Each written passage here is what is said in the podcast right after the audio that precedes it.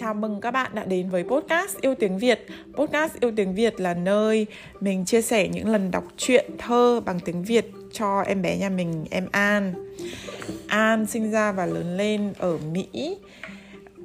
Nhưng mình hy vọng là được nghe tiếng Việt hàng ngày thì dần dần trong em sẽ nảy nở và phát triển một tình yêu dành cho tiếng mẹ đẻ là tiếng Việt.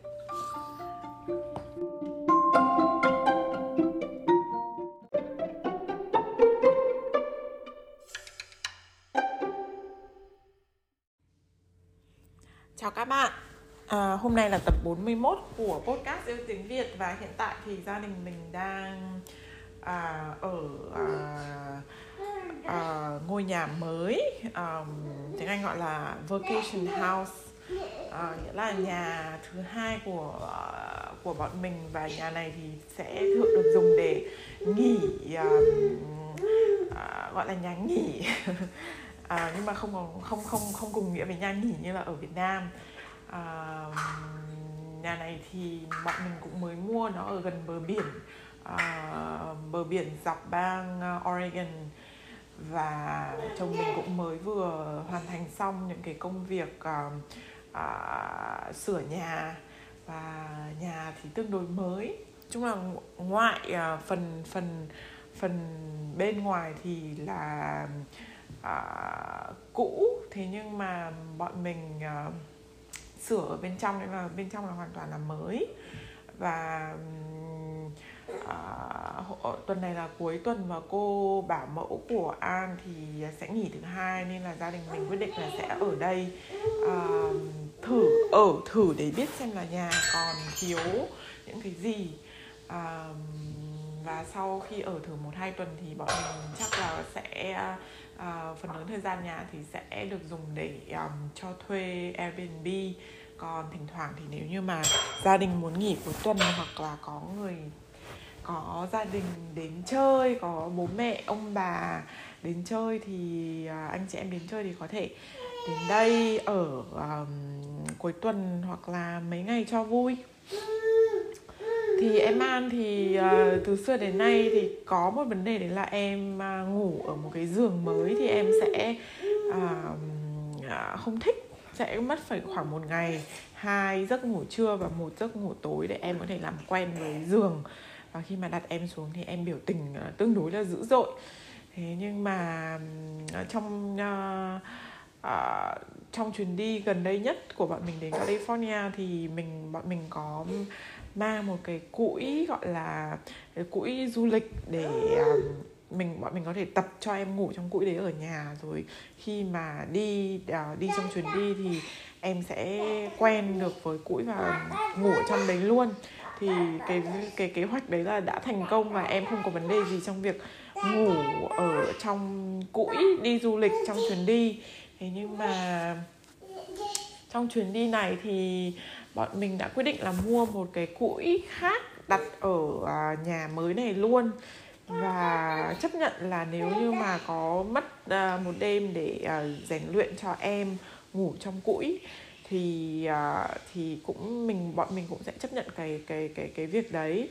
Bởi vì bọn mình cũng nghĩ rằng là bây giờ em cũng lớn rồi một tuổi rồi biết à, biết được nhiều thứ hơn rồi. Nên là nếu như mà có thể à, và sau này thì chắc chắn là gia đình mình cũng sẽ du lịch và di chuyển rất là nhiều. Nên là bọn mình muốn cho tập cho em uh, biết được có có cái kỹ năng là thích nghi nhanh với những cái môi trường môi trường mới trong đó là đặc điều đặc biệt quan trọng là giường ngủ mới bởi vì em thì dành hơn một nửa thời gian uh, trong ngày của mình để ngủ. Nên việc uh, rèn luyện để em có thể uh, đặt đâu cũng có thể ngủ được là một điều rất quan trọng.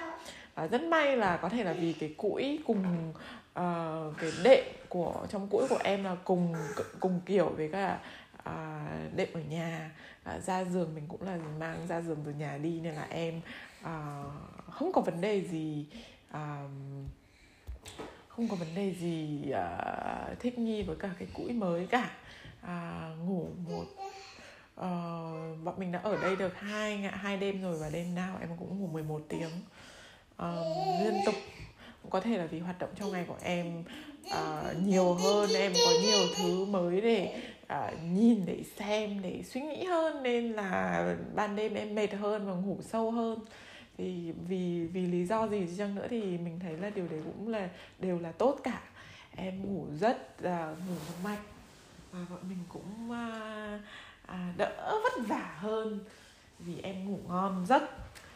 À, bây giờ thì em đang chơi phòng khách ở nhà mới. À, biển ở Oregon bây giờ thì vẫn đang còn rất là lạnh vẫn chỉ khoảng 10 độ C 12 10 12 độ.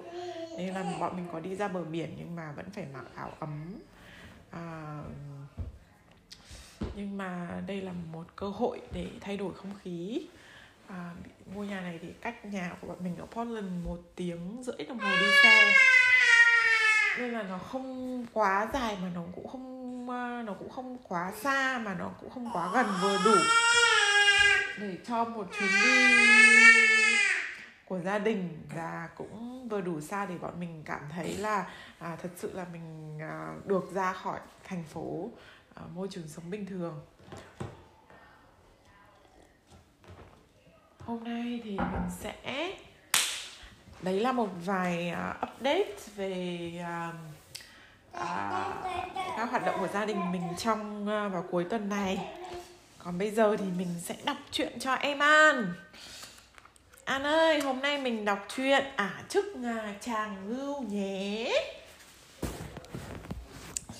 Ngày xưa trong khu rừng nọ có một giếng nước trong mát không bao giờ cạn gọi là giếng tiên. Vì giếng ở cách xa dân cư, người trần không mấy ai qua lại nên các nàng tiên trên trời thường dùng chỗ ấy làm nơi tụ hội. Ở đấy họ thỉnh thoảng đến lấy nước hoặc có khi chút bộ cánh trên bờ xuống bơi lội đùa giỡn cho thỏa thích.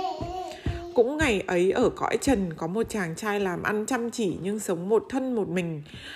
Một hôm anh lên rừng đốn củi, không ngờ quá chân lạc bước mãi vào khu rừng sâu. Trong khi tìm lối ra, anh bỗng đi qua cái giếng tiên. Lúc ấy có ba nàng tiên đang bơi lội, cười đùa trong làn nước. Anh chàng lặng lẽ đứng nhìn mê mẩn quên cả về.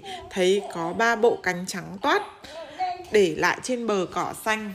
Anh tính chuyện dừng bắt một cô. Dình mắt một cô theo mình. Nghĩ vậy, anh gión rén bỏ lại, Lấy trộm một bộ rồi nấp vào gốc cây. Sau khi tắm xong, Ba nàng tiên thong thả lội lên bờ. Hai nàng lấy được cánh của mình bay vụt lên trời. Còn một nàng mất cánh ngơ ngác tìm khắp nơi. Thấy vậy, anh chàng từ chỗ nấp bước ra. Nàng tiên cầu khẩn, Hỡi chàng trai lạ, chàng hãy vui lòng trả cánh cho ta. Để ta về không được, chàng trai trẻ tươi cười trả lời Bộ cánh này đã lọt vào tay ta thì nàng đừng mong lấy lại Nàng hãy theo về làm vợ, ta sẽ làm cho nàng sung sướng. Mặc dầu nàng tiên văn khóc hết lời Chàng trai nhất định không chịu trả. Trời đã xế chiều, anh chàng làm bộ cương quyết ra về. Túng thế nàng tiên đành phải lẽo đẽo đi theo.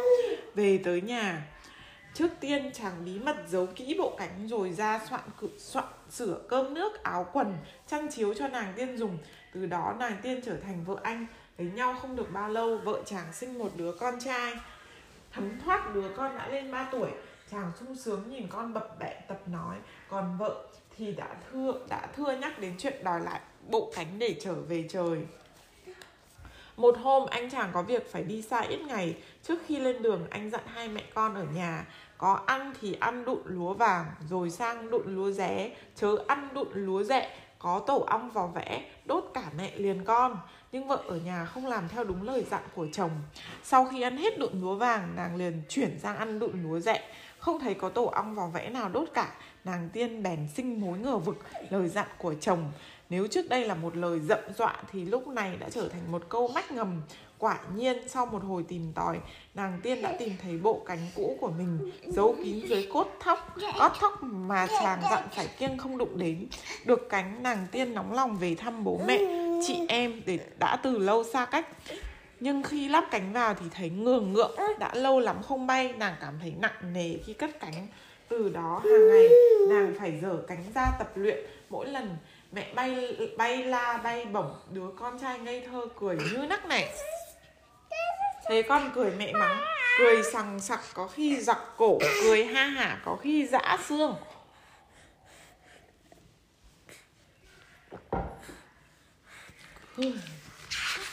Chẳng bao lâu thói quen đã trở lại, Nhưng vì thương con, nàng tiên vẫn đã chưa chịu về trời. Lật bật đã sắp đến ngày về của chồng, Nàng quyết định phải ra đi. Một buổi chiều, nàng tiên làm một mẻ rất nhiều bánh.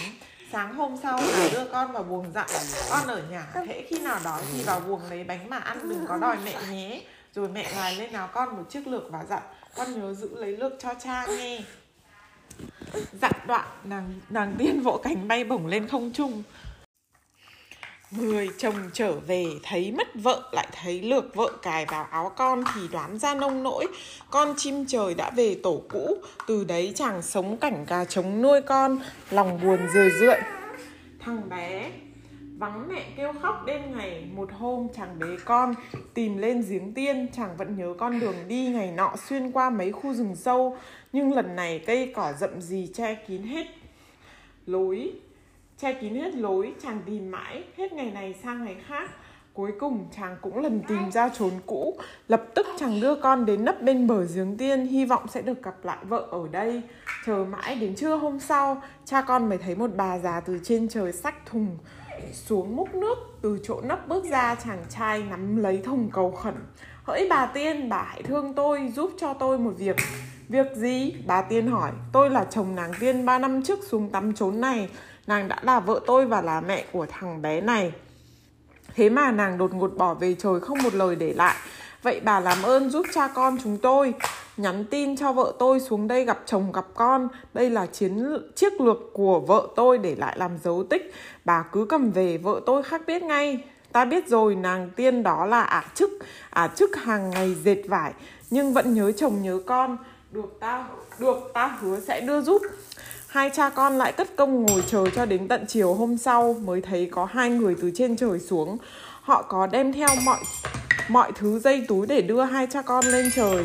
Họ dặn cha con phải nhắm mắt và phải hết sức giữ im lặng.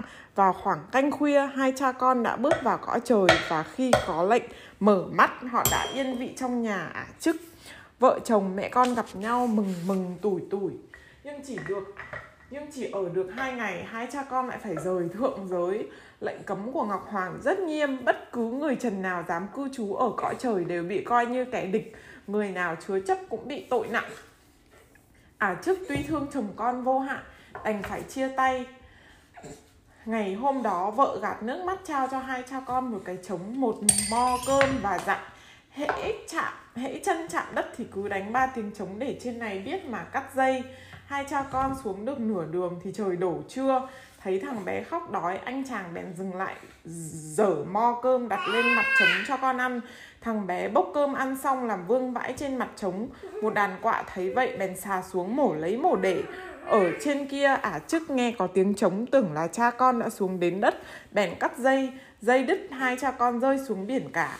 Thấy việc không ngờ lại xảy ra như thế, đàn quạ biết là lỗi tự mình. Bèn bay lên trời kêu váng cả lên. Thế là việc phạm lệnh cấm của nhà à, ả chức lọt đến tai ngọc hoàng. Sau khi biết rõ tình cảnh của họ, ngọc hoàng lấy làm thương hại, bèn hạ lệnh cho cha con lên trời, giao cho chàng công việc chăn trâu sau này người ta gọi anh là chàng ngưu hay chàng ngâu. Hàng ngày chàng ngưu thả cho trâu của nhà trời ăn cỏ, nhưng chỉ được phép thả trâu và cư trú bên kia bờ sông ngân. Bên này bờ, ả chức. Vẫn ngày ngày dệt vải. Mỗi năm Ngọc Hoàng chỉ cho hai vợ chồng gặp nhau một lần vào ngày mùng 7 tháng 7 Đàn quạ vì có lỗi nên ngày hôm ấy phải đội đá bắt cầu cho hai vợ chồng qua lại. Từ đấy cứ đến ngày mùng 7 tháng 7 Trời thường dỉ giả mưa phùn, Người ta gọi là mưa ngâu. Và cho đó là những giọt nước mắt của vợ chồng ngâu Được gặp gỡ trong một ngày. Rồi lại ly biệt cho đến năm sau, giống nòi quạ vào kỳ tháng 7 mưa ngâu thường bị sói đầu. Người ta cho là vì phải làm phận sự đội đá bắc cầu nên mới như thế.